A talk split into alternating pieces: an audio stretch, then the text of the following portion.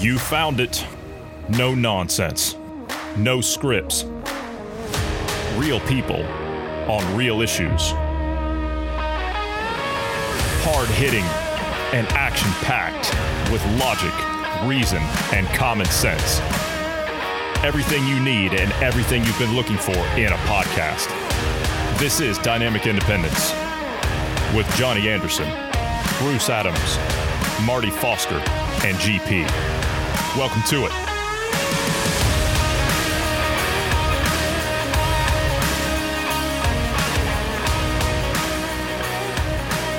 Good day, Bruce.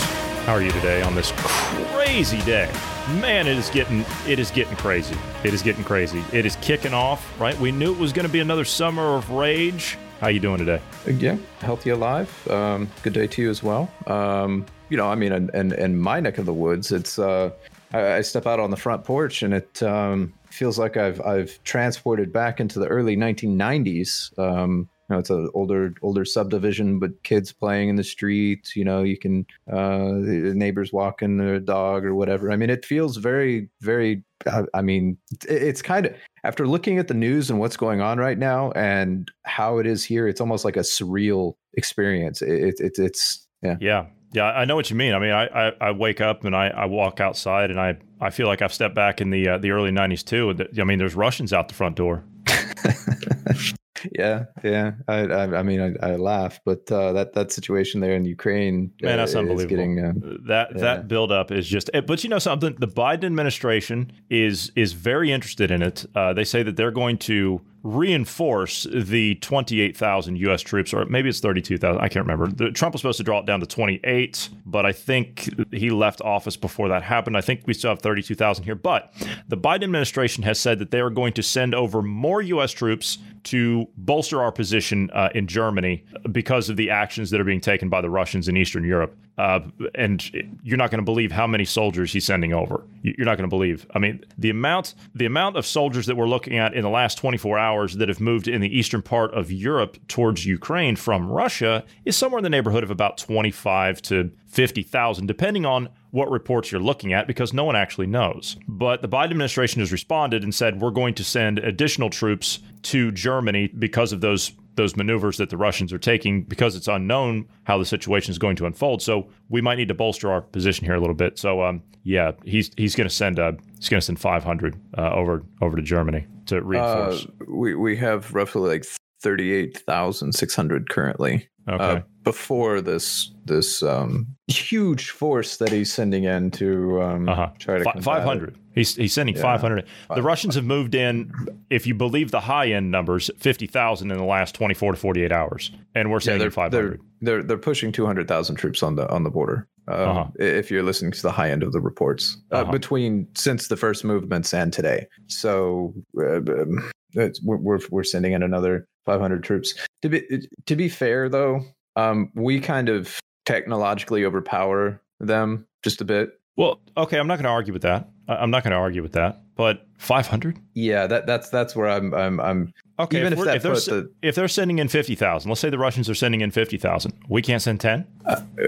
I mean, you can move the troops from Germany over towards uh, that direction, you know, or, or something. I don't. I, I mean, I wouldn't. I, I wouldn't. No, I, no, I would, I would, I would hold them. I mean, we have a garrison of uh, of almost forty thousand here anyway. I would hold them here, but I, I certainly, would I mean, hell, I, I, think our forces are equal to, if not more, than the German army as it is now. So I mean, we kind of work that together. You know, that's what allies do. You know, we kind of we kind of work that together. But um, five hundred, really, this is the best we can do. Five hundred. Well, 1990, we had 200,000 in Germany. Yeah, so, uh, okay, maybe in the sense of uh, maybe I don't feel like the 1990s if that's the case, uh, but I, I, wouldn't mind having 200,000 here again for the moment. Yeah, especially when it's you know almost on your front doorstep, as you as you said, yeah. it, it's pretty close to home being being over there. The thing about it is as well, why is he not sending defensive weapons over to there? Uh, like we don't have to send troops over there.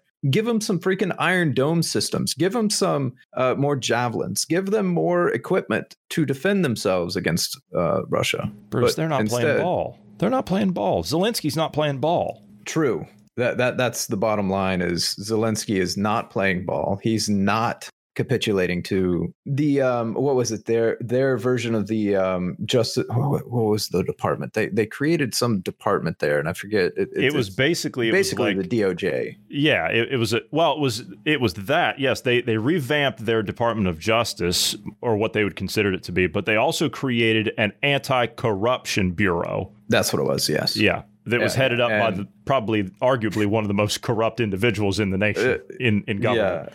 Yeah. Um, so that, that that that was that was an interesting uh, Artem interesting Sitnik, I believe, there. was his name. Yeah, he it was headed up by him. Yeah, and the the current president uh, came in and basically he, he was cleaning up.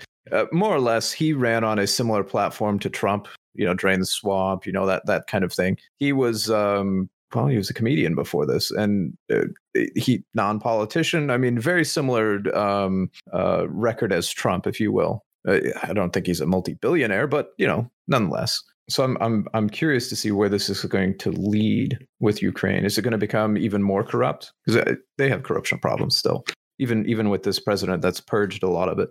It was their money money or cash cow, I guess you could say, for the uh, uh, American politicians. They could send their kids over there to get various positions in, in from uh, different oligarchs, and in in return, they would get uh, you know money, aid, what what have you. Uh, to to uh, you know that oligarch that you're referencing there where's his private army that we f- funded through the Obama administration? Where's that one? They're actually in the trenches right now.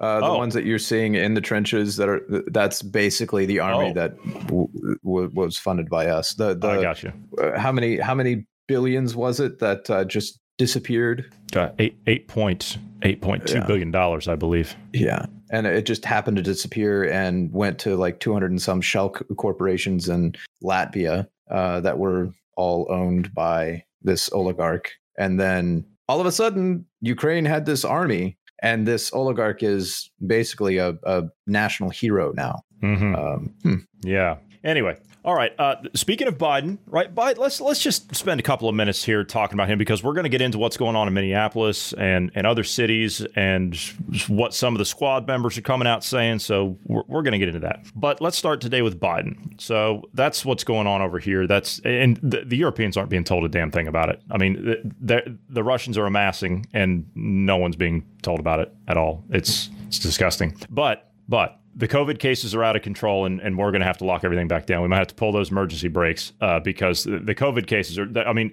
if we get more than three cases per 100, we're just going to have to shut everything down again. Uh, and that's you know uh, don't don't mind the, the, you know the entire Russian Federation on your doorstep. Don't mind that. That's fine. But um, yeah, we, we got to keep you safe from COVID. Anyway, moving along. Why why is it always these Europeans that are suicidal? I, I don't understand. Why why are you idiots so suicidal? I don't get it. Biden wants high speed rail for some reason. They, they always want high speed rail. The the left always wants high speed rail. The American left as compared to the European left, at least to the European left's credit, they know what high speed rail is. They actually use it. But the American left doesn't quite grasp it. They think that somehow you just snap your fingers and it pops up out of nowhere. You, I, yeah, I, I don't think they think that. I, I honestly don't think they think that. I think it's a I think it's a bargaining chip for the unions and uh, to line their own pockets. Mm-hmm. Uh, I, I, think it's more of a. I think it's more of a game to where you'll you'll you'll give union jobs, if you will, right? So you make the unions happy, but then at the same time, you're putting investments into the companies that are going to be building. Uh, and they don't build anything. No, and they don't build anything. Uh, that, that's the thing, and they just take the government money, disperse it out, and then uh, the the politicians made some money. They made some bank insider trading, you know, all that stuff. Sell their stocks. The company within five ten years goes bankrupt uh, all the the heads of the company made some money, uh, and you know there's a few hundred or thousand union workers out of jobs, and then they give them the next whatever. You sound like you're describing Solyndra. yeah, pretty much. I mean, uh, honestly, Ten- this is this is this has been going on since like mafia years. I mean, yeah. this is kind of a, oh, yeah. a, racket they've been doing for years. Well, yeah, but see, we shut down the mafia. Now, I mean, we don't we don't take them off the back alleys anymore. Now we vote for them. Yeah, exactly. Biden wants high speed rail they always want high speed rail and hypersonic planes. Uh, what did he say? Twenty one thousand miles an hour is is what they're going to go. Isn't that isn't that what he said? yeah, that, that's, that's, what he said. Pretty, Twenty one thousand miles an hour on a on a plane. That's I, that's pretty fast. I, I that would be an amazing um, a, record to to to do in our atmosphere. Yeah, um, yeah. Considering I, I just the the Crew Dragon that Elon Musk sends up to the space station, they do twenty four thousand. Well, that's kilometers per hour, to be fair, isn't it? No, I'm pretty sure it's twenty five miles per hour. 24, 25 uh, thousand miles, miles an hour. An hour. I, okay. I think so. Yeah. All right. I think well, it's closer okay. to like like well, hey, or forty kilometers. If we can achieve, yeah, if we can achieve that in our atmosphere with hypersonic planes, okay, well, you know that's and if we can do that break with, orbit, yeah, if we can do that with um uh, with his infrastructure plan of whatever this is going to be, then that's great. Oh, but there's a there's a problem though. Biden wants high speed rail and hypersonic plan. However, his infrastructure plan has none of them worked into it. Oh, you mean you mean the the, the five five to nine percent that they designated for actual infrastructure won't pay for those things? Huh. No. Yeah. Um, by the way, just real quick for for you sciencey people out there, uh, or non-sciencey people, I guess if you're a sciencey person, you probably already deduced this. But 21,000 miles an hour in our atmosphere would cause the aircraft to uh, basically liquefy. Yeah, and forget what it would do to you. Yeah. Okay. Here's the thing: high-speed rail. I've been on high-speed rail. They have it here. Okay, I've been on it. It's literally like taking a jet on land. Here's the problem the Americans don't have the infrastructure to have this. The Europeans have built their infrastructure around it and they've been able to adapt it going forward. On top of that, it is another way to travel here. It's part of their infrastructure. We don't have that. We built our infrastructure in America around the automobile. We didn't build it around trains. We removed the trains. But these people that live in the Northeast, they travel on trains. But here's the thing none of those lines are profitable. As a matter of fact, I think one of the only lines that was profitable was the line that went from Manhattan to Jersey, but I don't even know if that's profitable anymore. So they all run at a loss. They're inefficient, they're overpriced, they're uncomfortable, they're never on time. And you think that the US government's going to be able to create a high speed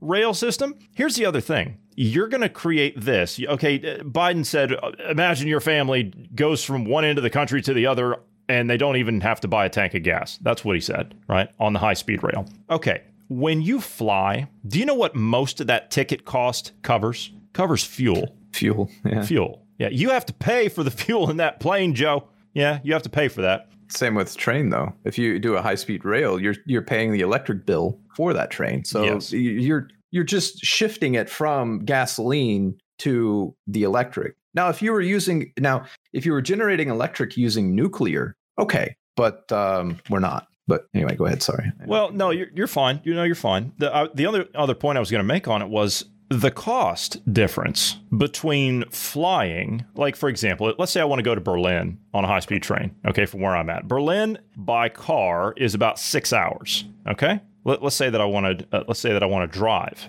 Yes, it's going to cost quite a bit to drive because fuel prices over here are pretty expensive. Mm-hmm. No denying that. If I want to fly, I've uh, I've not driven to Berlin, but the reason I haven't driven to Berlin is a couple of reasons. One, it's too expensive, and two, it takes six hours. I can jump on a plane and be there in 90 minutes. I can jump on a high speed rail if there are no stops and be there in just about the same amount of time. As a matter of fact, I've I took a high speed rail from where I'm at to Amsterdam and it took me four hours because obviously I had to, you know, make a couple other stops. Uh, but if it was a direct line, it would have been different. I think GP took a, a high speed rail when he was here. Uh, I showed him where to buy the tickets and all that stuff. Um, he bought the tickets, and I think it cost him a hundred bucks to go from here to, to there, and he was there in a few hours. So, like I said, it's like taking a jet on land. It's pressurized cars, sleeping cars uh, restaurant cars, the works. I mean, it, it, they're nice. Yeah, they're, they're nice. Uh, if you pay a couple extra bucks, like Greta Thunberg, you can sit in first class and and claim that you're you know pushed out into the you know the hallway somewhere. Yeah. Mm-hmm. Uh, real quick, uh, another thing to, to keep in mind with the the train systems there that you're talking about, the high speed rail and everything, uh, population density. That, that that's another thing. Yeah, the density there is just looking at Germany alone. You're you're looking at 232 uh, people per square kilometer. Yeah, yeah. Whereas here in the US, it's like 92 per 150 kilometers. Yeah. So so you would actually like they're not even taking all that in consideration. You can pretty much walk to your local train station wherever that is. My town has a train station. Two trains run through here every 50 uh, every 45 minutes. I'm sorry, every 45 minutes. But of course the high speeds don't run here. So you have to take that to another station and then you have to take that to a hub. So if, for example, I want to take a high speed train, it's going to take me about 45 minutes to get to Frankfurt by train because I have to make two stops and a changeover to get to Frankfurt. Once I get to Frankfurt, then I can take the high speed rail to wherever I want to go. Or here they call it an ICE line, Intercity Express. So you can take it from one city to the next. But here's the thing to take something over a short distance, this is what they don't tell you too. To take a high speed rail over a short distance doesn't do you much good. And the reason I say it doesn't do you much good is because the train can't actually get up to speed on land. It can't get up to speed because you have to slow it down Yeah, at some point you have to slow it down. And so the train's not going to be as efficient going from point A to point B from a short distance because it can't get up to its optimal speed because by the time it would do that, it would overshoot its destination. So that's where the cost would come in. It costs more to actually do that. They don't stop to think about that. On top of that, let's look at overall cost. It costs maybe about the same some depending on where you're going. Sometimes it costs more and sometimes it costs less than an airline ticket. So the cost is is comparable depending on the situation, right? Depending on how you book your flight, where you book it, when you book it, those kinds of things. Just like anything else, you book it last minute, it's going to cost you more. But depending on where you go, the cost is going to vary. But see, these are all things that they don't even consider. These are things that they don't tell you about. They just say high speed rail. High speed rail. We need high speed rail. That's the future. They don't stop to tell you all these other things that are involved with it. And on top of that, who's going to run all that? Is the federal government going to run all that because Amtrak's been a great success? They're going to run this? I don't think so. I don't think so. But I think we're arguing a moot point because it's not even part of the infrastructure plan to begin with. Yeah. Well, maybe not now, but it's definitely something they might do in the near future.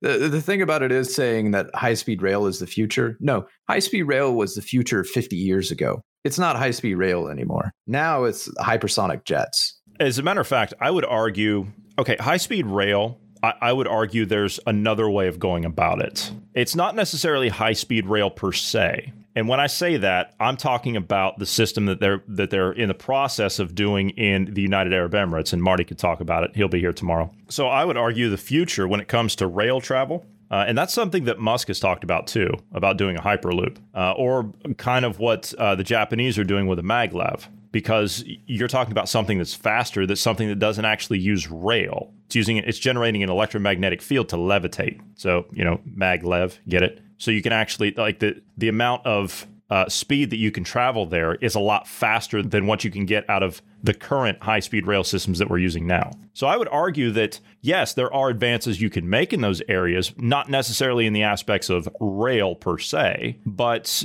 there are other technologies that are going to emerge that are going to show up. But that's not what any of these people are talking about at all. I mean, that would be one thing. But again, distance right? Distance. They were talking about building a, a, rail network in the state of Ohio, where I come from. And I remember when they were talking about doing this. And they were talking about, oh, this is going to be great. Those people in Cleveland are going to be able to travel to Cincinnati. Those people in Toledo are going to be able to travel to uh, Columbus. And the Columbus people will be able to travel to, you know, that's where the hub's going to be because it's right in the middle of the state and that's the capital and blah, blah, blah. But here was the problem the network that they were going to build, they released what they were going to do. It was going to take 15 years for them to build just the hub of this thing. And then on top of that, like they had to build the entire infrastructure, they had to build the entire thing. And then on top of that, the fastest speed that this thing would go would be 65 miles an hour. And it would cost you to go from Columbus to Cincinnati, would cost you, was it like $200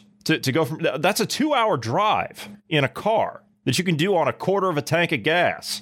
Kind of sounds like a almost like a Ponzi scheme to me. Almost. I mean, well, needless to say, needless to say, the project never got off the ground, but I'm sure the money got spent accordingly. Oh, uh, I'm sure. Yeah. I mean, it just those politicians, man, they got to have those uh, you know, uh, waterfront uh, properties, you know? Yeah. It, yeah. The, the thing is, I'm okay with trying to advance for example, that that Hyperloop doing the uh, pressurized tunnel system, the the with maglev incorporated as well to try to shoot the yeah. train well, super high speeds. Yeah, I, because with that. the idea was to connect Dubai to Abu Dhabi, which is where it was going to be tested, and that would have cut the trip to what they say like thirty minutes or something and it's normally like a three hour drive, I think. Yeah, the, the the tech that they were proposing, well, for example, Musk was proposing the idea of um, doing one that was basically a, a, a rail gun essentially. You would sit in in a tube pressurized. The track or the tube that the train was inside of was depressurized. Um, you know, to try to cl- create as close to a vacuum as it as you can get. You know, because we can't do a perfect vacuum. There's always going to be a, a, slight atmosphere with current tech. And then he uh, wanted to basically send an electrical charge down two rails that would uh, propel the uh, the train at very high velocity and and get you from you know one one location to the other in a very short amount of time. We're we're talking multiple thousands of miles an hour uh, in this tube uh, potentially. The main problem with that, I, I would imagine, is the acceleration. How, how, do you accelerate the thing to where humans can withstand it, uh, especially humans that are obese or have other you know medical conditions and they not you know succumb to the g-force or or something like that. So it would it would have to be a, a process uh, to get you up to speed but well bruce if we just employ this technology that they're talking about with these 21000 mile an hour jets then i'm sure we can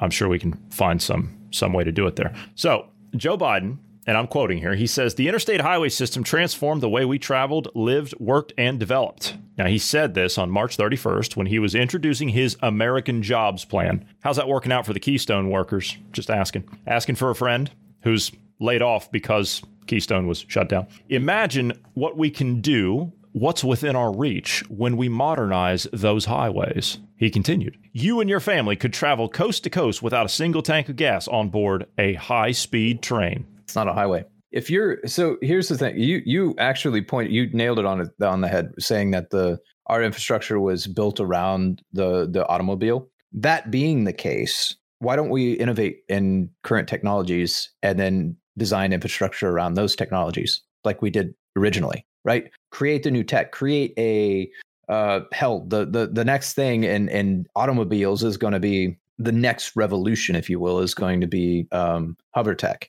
whether it's you know hovering a, a, meter off the ground or three feet for those of us that uh, freedom units or flying cars what have you you know something of that. Maybe we should design an infrastructure around that. Maybe we should build those vehicles first get the designs of those vehicles and then build an infrastructure around that. Because if you have a hovering car for example that hovers three meters or, or a meter off the ground three feet off the ground you don't need a very uh, like the roads that that we currently have, the infrastructure we currently have, we could more or less keep it just keep it there. I mean, it doesn't matter if cr- you have grass growing through the cracks on that because you're you're three feet off the ground. Like it doesn't matter. You're you're not touching the ground. so it doesn't matter the shape of the road. You you have a nice smooth ride the entire way. Here's the other thing. When he says modernize those highways, essentially what I'm taking away from that is, uh, is he talking about building the high speed rail infrastructure in with the highway system? I mean, I, I don't know. That would make sense to a degree. Uh, no, it wouldn't. Because you already have. And let me explain why it wouldn't. Because the high speed rails, and believe me, I, I go on these things, the high speed rails can't handle the terrain that the roads are laid down on in America with the bends and the curves. It's not possible. It's not possible. Well, in some of the locations, it would make sense because you already own the property, if you will. So, for example, um, here in the, the southern Midwest, there's not many curves. There's not many hills Fair. either. Fair. So when you get past, and pretty much when you get past Columbus, Ohio, man, it is flat all the way to yeah. the time you get to like I fifteen and you go south to get to Vegas. Like that's yeah. Th- there's nothing. So yeah. to be fair, I-, I will go along with that because that is the most boring, god awful drive you will ever have. Uh, is yeah. is but, across the American flatland. But then you get to the point of the flatlands here. Like you go to the panhandle of Oklahoma, you start getting into the the foothills and into the mountains uh, uh, like that you're you're on the edge there. You, that that's going to be the problematic is is if you're trying to take a train from California to you know from one coast to the other coast you've got both the Rockies and the Smoky Mountains that you're going to have to go through, and the foothills that are in between, and the fault lines, and the so even if you tunnel through those, you've got to you make sure that they're designed to be able to withstand earthquakes and shiftings and all that kind of stuff. It's just there's so much work involved in that. There's no sense in doing something like that. Instead, we should be looking at you know uh, uh hover tech, flying cars, hypersonic, not supersonic, hypersonic um, stuff, that should be the next, you know, direction we go. So on April 7th, so last week, Biden gave another speech that elaborated on what we just talked about. He said, Imagine a world where you and your family can travel coast to coast without a single tank of gas on a high speed train. Again, he said that? Who's a speechwriter? He repeated,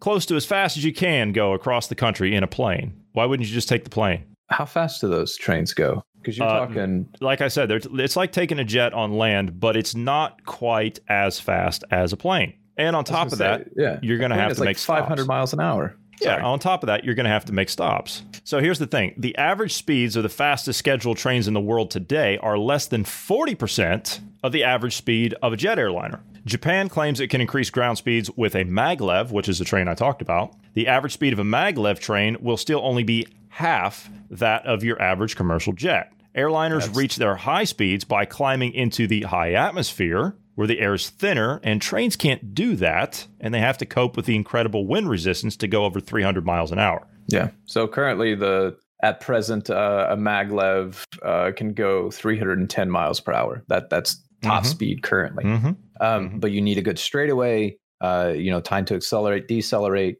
Um, that that that's why we're talking about that hyperloop. You know, the the idea behind that when removing the atmosphere from the, the tunnel itself is exactly what you just stated. Uh, why aircraft can travel at higher speeds, uh, thinner atmosphere. That's uh, that's kind of one of the ways they're trying to alleviate it. But you still run into the the problem of you have to accelerate and decelerate because the mass of a train, the amount of people on there, you're going to either have to make each train smaller and have more of them, or you're going to have to make um, uh, some clever innovations to, um, you know, slow a few hundred tons down in time to to you know get get to the station without overshooting. So so is this as if that wasn't bad enough? Uh, he then talked about the jets that he wants to do or something. I, I don't know. Uh, in the same speech, he went on to say that supersonic jets will soon be able to go twenty one thousand miles an hour. which is about. So, yeah, go ahead. Real, real quick. Um, uh, here, so, Vice President, here's what you need to do. Uh, excuse me. Um, previous Vice no, President. You, you had it right. Um, yeah. Well, I was, I was specifically referencing Biden there. Like I said, you had it right. Here's what here's what you need to do. Okay, reduce taxes on companies or well, all corporations in general, and just just give some tax credits or incentives like that for the manufacture or production or research into uh, the techs that you're wanting to do and allow companies to create the technology and then go from there. Quit trying to you're you're you're putting uh, the, the the cart before the horse in this scenario. This sounds like another mafia era union worker payoff. That that's what this sounds like. Uh huh. Yeah. Just to give people an idea, the Concorde, which was the uh, last supersonic jet that was in service. I, have been on two of them. Uh, that fantastic planes. Um, obviously not uh, they're in a museum. But just to give you an idea uh, the speeds that biden is talking about here for a jet that's about 15 times faster than the concorde used to go. So yeah uh, that's just as ridiculous as the high speed trains going as fast as the jets.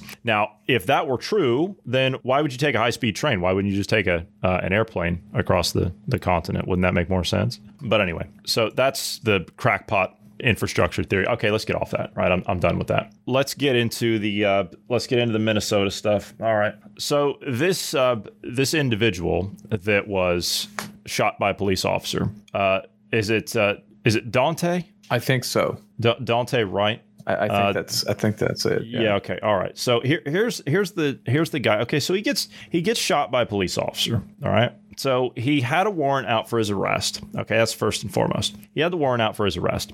The police officers was, approached. To be clear, the left is saying it was a he had an air freshener hanging from his rearview mirror. That was not the case. He had a warrant out for him already. Anyway. Yeah. Okay. Yeah. Well. Yeah. Just so we're clear. Yeah. He had a warrant out for his arrest. He didn't show up for court, uh, and he was on Instagram brandishing an illegal firearm the day before. So the police officers approached his car, didn't have their guns drawn, I might add. I've seen the body cam footage. It's out there. Anybody can go look at it. Three officers are there. There's a sergeant and two other police officers. Officer approaches the vehicle on the driver's side, talks to the driver, gets the driver out of the car, and proceeds to put him in handcuffs. Because he's got a warrant out for his arrest. So they were perfectly within their right to, to make the car stop. They were perfectly within their right to take him out of the vehicle. They were perfectly within their right to place him under arrest. However, the backup officer to the arresting officer approaches the vehicle when the suspect attempts to break free and elude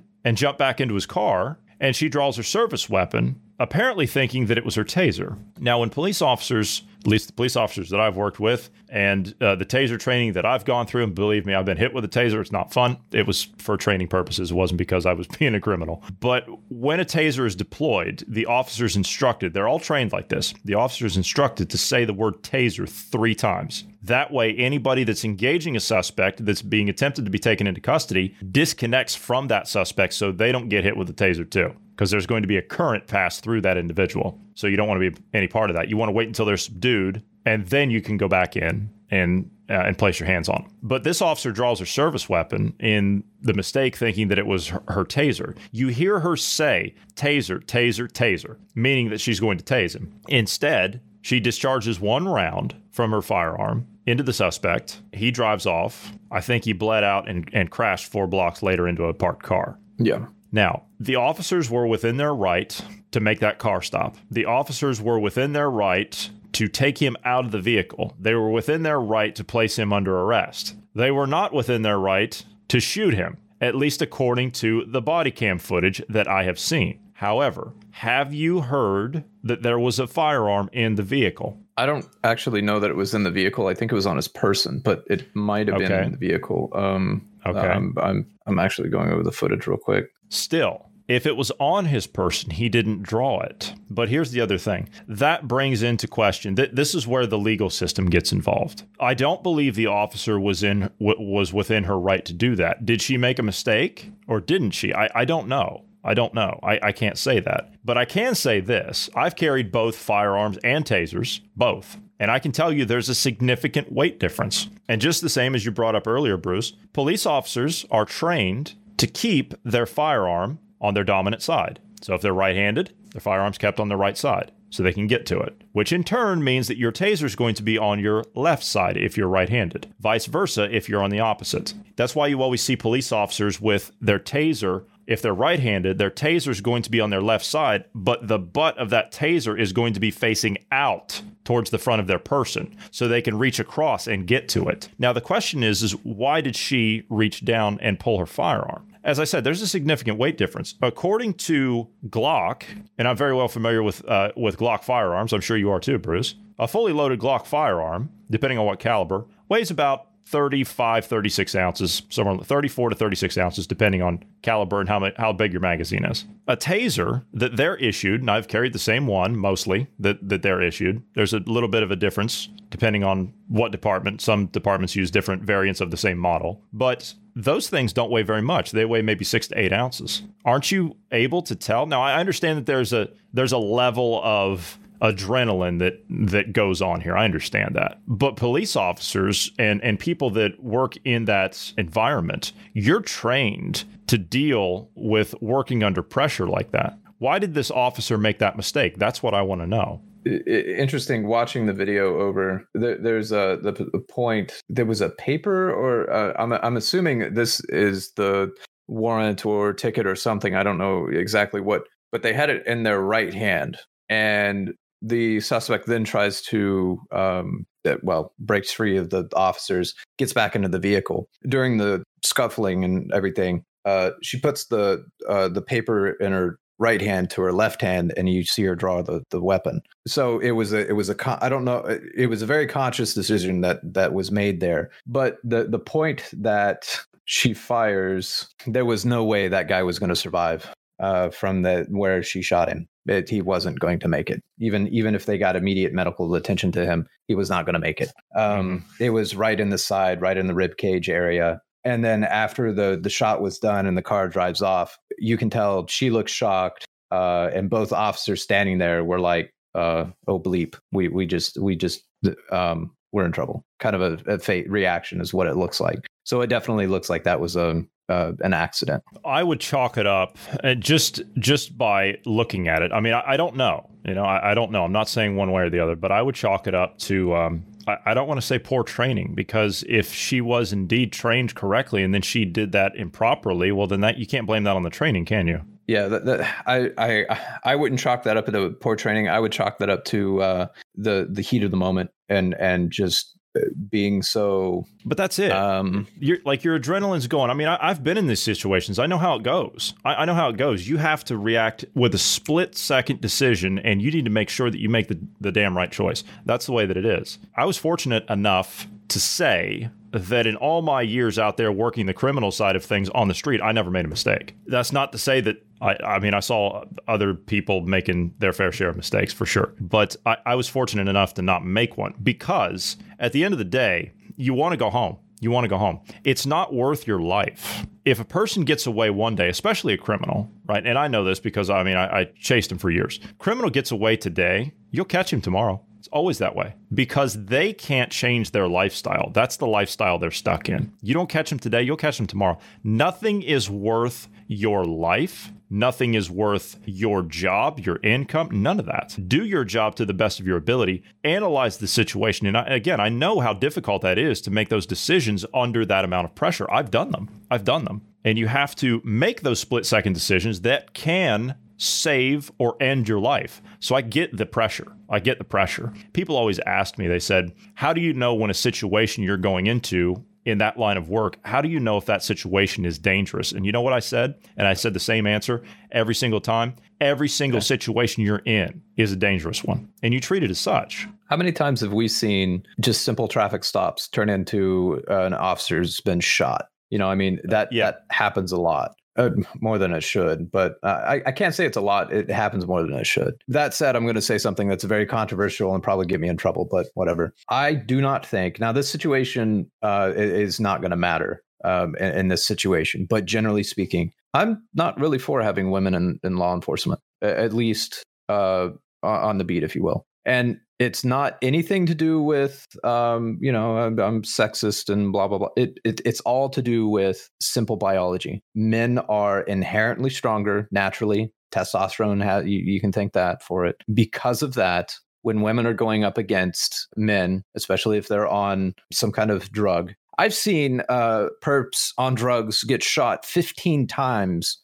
before they're stopped. And the only reason they're stopped is because their limbs stopped functioning like they would have kept going. So I, I don't want to see women out there. Number one, I don't want them in the, the harm's way. I'm old fashioned in that thinking. Men should be the protectors, if you will. I'm I'm old school, you know. Oh, bummer. But at the same time, because of that that physical difference, you women would have to have a greater training in like martial arts or something to combat men in, in comparison, right? Uh, I mean, uh, and I I know it's this situation. It wouldn't change things, but at the same time, I'm not 100% sure that that wouldn't have changed it because you also have an element of women typically are more emotionally driven than men, generally speaking. And I, I don't know. I just, I, I don't want women in those situations just inherently. I, I just don't. Uh, I, I, would rather uh, have men deal with it. And again, it's not anything to do with sexism or, or any of those kind of things. It's a men used to be hardwired to think that um, your, your job, one of your jobs is to protect women. That, that used to be the, the way we were hardwired. And honestly, I think we still are.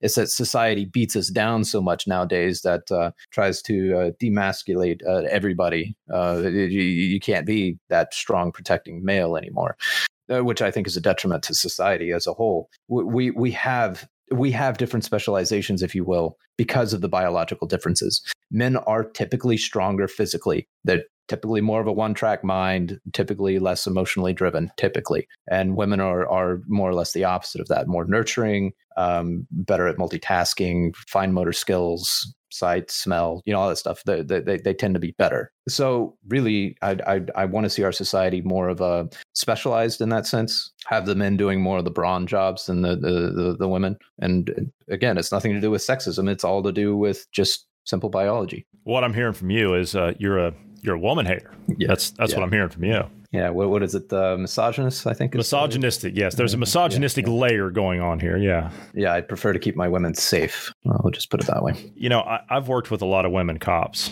They are uh, the ones that I've worked with. They're no joke. Uh, they're no joke. Oh yeah, they are. They are tough. It takes a special kind of woman to do that job and they have to be and, and i'm not joking here. And I'm, I, I get where you're coming from. I get where you're, where you're coming from but i've also worked with them personally. And you have to be if you're if you're a woman in that job that is largely dominated by males then you have to be almost twice as intimidating if you're going to make it. That's the attitude that they have to carry. And it's tough. It is tough. That i mean and that that builds them into a different kind of character than what you would get with guys. Also, here's the other thing to it. Here's the other thing to it. A lot of times when a cop, because let's be honest, I, I, don't care what the, the radical loonies up there that are talking about defunding the police, I'm not talking about this, but a lot of what a cop does is social work already. Yeah. When you're responding to a domestic call, that's being a social worker. These idiots that want to get rid of the police and replace them with social workers have no idea. That's what a cop does already. So you already have social workers. But here's the other thing when you have a lot of tense situations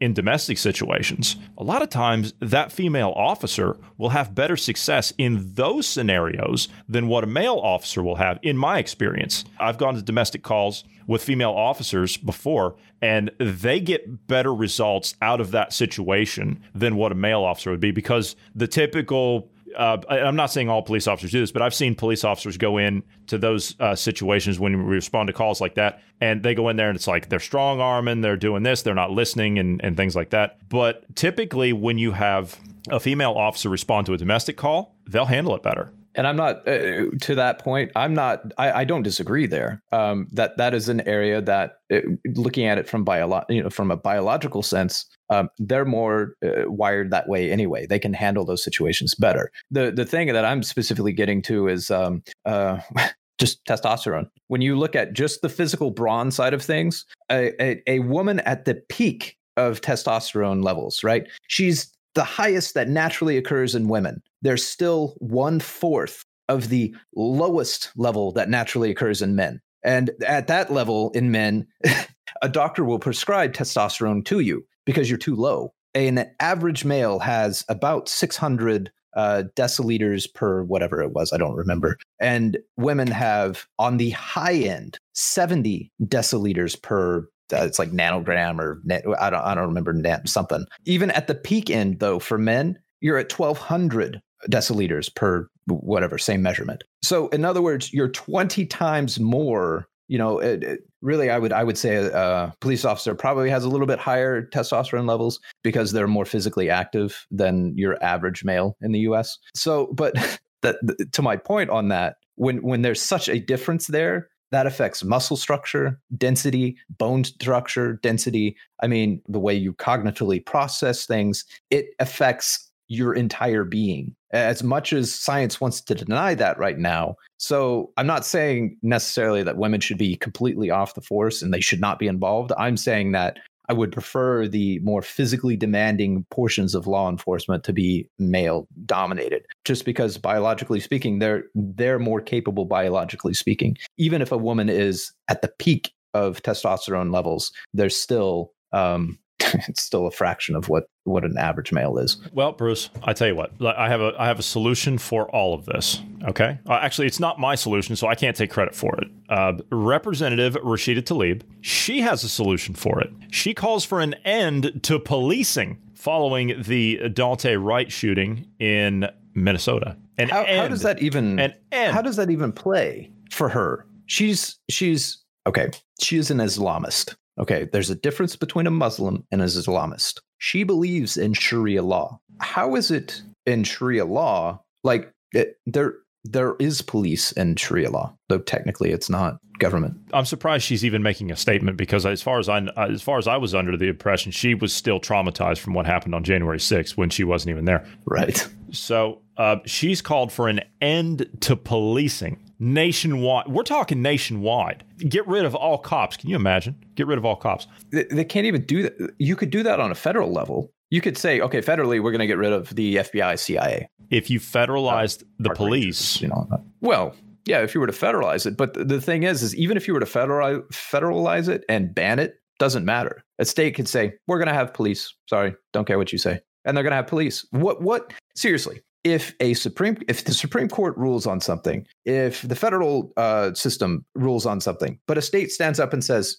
f you we're going to do what we want what is the government going to do in retaliation? Nothing, and they'll like it. Tlaib's remarks echo that of the Black Lives Matter movement, which is calling for police departments throughout the United States to be defunded, if not outright abolished. In addition to calling for an end to policing, it gets better than that. Tlaib called for an end to incarceration and to close the prisons which would undoubtedly prompt the release of violent felons, sexual predators, and even convicted terrorists back into society. This book pretty much describes what she's talking about. And this book I'm holding in my hands, Bruce, you can see it. It's called Burn Down the American Plantation. It's written by the Revolutionary Abolitionist Movement. In this book, they describe all prisoners in the criminal justice system as political prisoners. You're a political prisoner. You're you're being oppressed by the system. The system's imprisoning you. You deserve to be out and, and to be liberated. See, that's what they're not telling you. Is all of these groups, like I said the other day, I believe that Antifa, BLM, I believe that they're connected in with this group, Revolutionary Abolitionist Movement, along with the ideology that she is promoting. Yes, I agree with you that she's talking about Sharia law. I understand. But at the core of it, this group right here was also run or excuse me, was also formed by the Marxist Kurds from Syria, right? Now, we're not talking about the Kurds from Turkey, different type of Kurd, but these are the Marxist Kurds, aren't they? Yeah, the Revolutionary Abolitionist Movement. And see, here's the thing revolutions cost money, a lot of it. You don't just decide, hey, we're going to have a revolution, and uh, you know, how do you like that? And we're going to get everybody on board with it. No, no, no, no, no. See, you don't promote causes like this unless it pays, and someone has to be paying for all this. Someone has to be paying a lot of money for all this. And I'll bet you his names are GS and BG. Just throwing those two names out there. By the way, new report has come out. The NGOs that are run largely by George Soros, Open Society Foundations, and the Bill and Melinda Gates Foundations have heavily swayed the European Court of Human Rights, who just ruled this week that vaccinations are necessary in democratic societies. Didn't see that one coming. The other thing about the the whole Islamist Muslims, you know, all that stuff. I think they're the left is hoping that they're useful idiots. The the thing is, is they're Islamists you, are a hold on a second. How how do you hope to be a useful idiot? Well, they're no, I I don't think they're hope. I don't think it's the Islamists are hoping to be useful idiots. I think the left is hoping that they'll be useful idiots in the sense of they're using them oh, currently. Okay. I got you. Yes, and yep. treating them as as if they were useful idiots. But the thing yes. is, is they're they're a very dangerous useful idiot. Very dangerous. Because well, so is the Chinese Communist Party. Uh, agreed. Uh, both of them are very dangerous in their in their own right. The problem with going the Islamist route is, um, I don't know. We, we we're seeing this in um, Minnesota where they're they're talking about doing lockdowns and that kind of stuff, curfews, if you will. Um, but you know they're they're not doing that for the Muslim population. Of course, they're exempt from that, especially with Ramadan coming up and everything. Mosques um, are open. You can't. Yeah. Well, they were open when the lockdowns happened. Yeah. I mean, they're, they they're get open. special treatment. Churches are closed. Oh, if you show up. Oh yeah. Do you see what happened to the uh, the pastor, the the church up there in Calgary? The pastor that stood up and told him to get out. Yeah, he's in jail. Um, yeah. The uh, uh, the church got surrounded and uh, and barricaded, so the congregation showed up, tore the fences down. They sent 200 cops back in riot gear and shut it down. Tlaib, who is a member of the Democrat so-called squad, what is this high school? Yeah, it's, a, it's, the what is it? Tlaib, Ilhan Omar, yeah, AOC, yeah, AOC. and I forget the other one. Uh, Pressley, Ayanna Pressley. Yeah, I, I, think that's I think, it. Yeah. I think that's her. She weighed in on the shooting on Tuesday evening and rejected the Brooklyn Center Police Department's explanation that the shooting was accidental, as the female cop involved allegedly mistook her standard issue firearm for a taser during the arrest. She says she says that it wasn't an accident. Policing in our country is inherently and intentionally racist. She wrote on Twitter. Interesting. um, Buttigieg is also saying that about uh, the um, our transportation everything as, as transportation wise was inherently racist. Like it, it was built in. It has racism built in which is an interesting thing because um, I, I, don't know if people know this but a lot of the black communities now used to be white communities. So if if the transportation system was already uh, racist to begin with wouldn't that mean it, it's a, it's a step up for the black communities that are now in white communities? It, it kind of defeats the narrative there. But law enforcement also uh, back to the point um, there's proportionally if you look at per capita you know the population here in the us and the per capita how many law enforcement are uh, people of color uh, will be um, politically correct the ratios don't match. There's more uh, minority law enforcement officers proportionally per capita than there are white, you know, comparing it to our, our, our, populations. So here's the other thing. Because this shooting happened, they're out there burning the streets down again. So you don't need to worry about the uh, the George Floyd trial. See, that's that's old news. Yeah, you don't have to worry about that. Now they're playing up this other thing. But see, the riots that happened because of George Floyd, how they exploited that, well, that was Trump's fault, wasn't it? All that that was out there in the streets, that was all Trump's fault. Well, Trump's not there now. Who you blaming now? See, the same groups, the same people, the same thugs are out there rioting, looting, burning. Doesn't matter who the president is. I don't hear the media blaming the administration for their lack of inaction, do you? I don't hear that. No. I don't hear the administration calling for an immediate end to the violence in the streets, do you? I, I don't. No. Reverse this situation. Let's say there were a bunch of uh, right wing uh, neo Nazis out there in the streets, bunch of skinhead idiots. Let's say they were out there in the streets doing that. What do you think the administration and the media would do? They would shut that down before tomorrow morning, and they should. Why isn't this being shut down? Crime and no punishment in Minnesota. So they're rioting again. And not just there. You see, Seattle decided that, I mean, the, the chapters out there decided, well, uh, to show our solidarity with those in Minnesota, we're going to riot and loot and burn out here too because that makes sense. That that makes sense. So here's all these businesses that were torched and ruined last year that have put everything they've had back into rebuilding their businesses if they were even allowed to open. And now the same people are back out there in the same neighborhoods, smashing the same businesses that have rebuilt all over again. Walmart, Foot Locker, right? These are just two companies. Target, there's another one. We'll talk about that. Walmart and Foot Locker donate 300 million to racial justice, but they get looted during the racial justice riot. Tell me how that makes sense. Target's given 2 billion and they're getting looted. Hell, Target was one of the first stores to get looted during the George Floyd thing. You remember that? You seeing the woman getting hit with the fire extinguisher in the wheelchair? Mm-hmm. Yeah. Mm-hmm. I don't know if you've seen some of these videos. I've been posting some videos, a lot of the looting and stuff that's going on up in Minneapolis. That's that's insane. That's insane. Like that, last year, I mean, that was bad enough. This is, I mean, this is part two. That's all this is. Uh, last year, it was two billion dollars worth of insurance claims, um, and I, I, forget how many people were killed and injured, but uh, lots of people killed, killed and injured. I'm, I'm wanting to say it was like in the 30s or 40s, people killed, but it, mostly, mostly peaceful. You, you see, which inherently means it's um, the when you say something's mostly peaceful, what's what's the other 49% of it? President Biden made a statement uh, just yesterday uh, condemning the uh, the obvious criminality. I'm just repeating what he says here. He says, "I want to make it clear again: there's absolutely no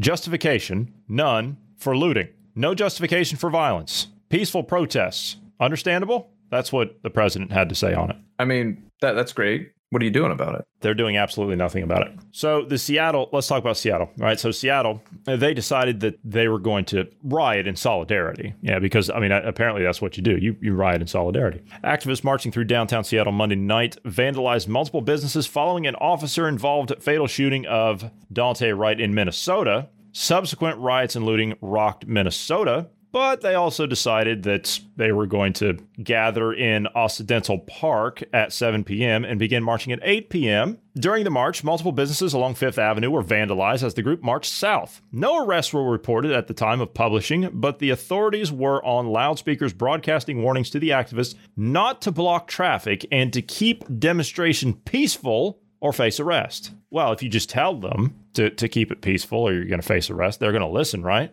Yeah, I mean, clearly, we, we uh, obviously the problem with the riots last year and uh, the the property damage and everything. We don't actually have any laws barring people from damaging private property eh, or or assaulting people or even murder. So clearly that's why that happened and, and it didn't stop them from from happening. And you know it also explains the the recent uh, shootings that we've been seeing here lately and everything that the media has been droning on about which are terrible events. Don't get me wrong but they're they're pushing the events because they're trying to take our guns. Um, it, obviously those happen because we don't have any kind of background checks or we, we don't have any um, you know barring felons from getting firearms. And you know clearly that's the problem we, we just don't have any laws barring those kind of things. Well, Bruce, you'd be happy to know that uh, any of them that got arrested, they were circulating phone numbers and legal support lines and hotlines from the National Lawyers Guild, who offered up their services pro bono to uh, represent anyone that was arrested uh, during the uh, uh, the riots. Uh, if anyone was uh, was arrested subsequent to the the looting, then um, they had the legal support hotline available that night, starting at 7 p.m. Coincidentally, right at the same time the uh, the gathering was happening. Um, and if they would just call 206 OK Try Me, they would get legal representation sent down to the uh, uh, the courthouse. Now, if it were me, yeah, if it were me, I would have the National Lawyers Guild under investigation, and I would be arresting the leadership. That that I mean, that's just me. Yeah, I, I would have to agree that that would definitely uh, warrant an investigation, in my opinion, as well. Yeah, yeah, I mean, you could start with criminal conspiracy. I mean, that that's where I would start. But that's yeah. you know, again, that's just me. You know, if I, if I were if I were an investigator, that's I mean, that's where I would start. But you know, we don't have investigations in the United States of America anymore. Anyway, I, am oh man, I'm I'm so tired of it already. Like we haven't even gotten started in the summer of Rage Part Two, and uh, I mean, I'm I'm tired of it already. I'm just I'm sick of it. All right, anyway, but uh, yeah, thank you for being here today, Bruce. All right, uh, for those of you who have not signed up to our Telegram channel, get over there, get signed up to us. Uh, you'll get access to all of our content because we're mirroring all of our podcasts we're putting out here every day. So uh, get signed up to us over there. You'll get all of our podcasts plus an exclusive podcast we put out once a week, and you'll also get access to our news feed. We post articles and, and things like that, and um, you can take part in our discussions, uh, things of that nature coming up in the future. Also, I had a uh, question today as to when we're going to do live Q and A. That's going to be coming up in the uh, the coming days. We need to uh, we need to get that off the ground. I'm dragging my feet on it, uh, but we need to do it. So uh, yeah, get signed up to us on Telegram. Also, if you'd like to reach out to us, you can do so anytime by dropping us a line at tips at dynamicindependence.com, and we would ask you to pass this along to friends, family, known associates. We are trying to grow as much as possible, but we do need your help in order to do that. So if you could pass this along, we would appreciate that. We are available everywhere you get your podcast. Also, if you're rating podcast, if you give us a rating when you get a chance, that would be great as well. Five stars would be a plus. Thank you very much. All right, thank you for being here today, Bruce. Thank you to all the listeners. Everyone, have a great evening.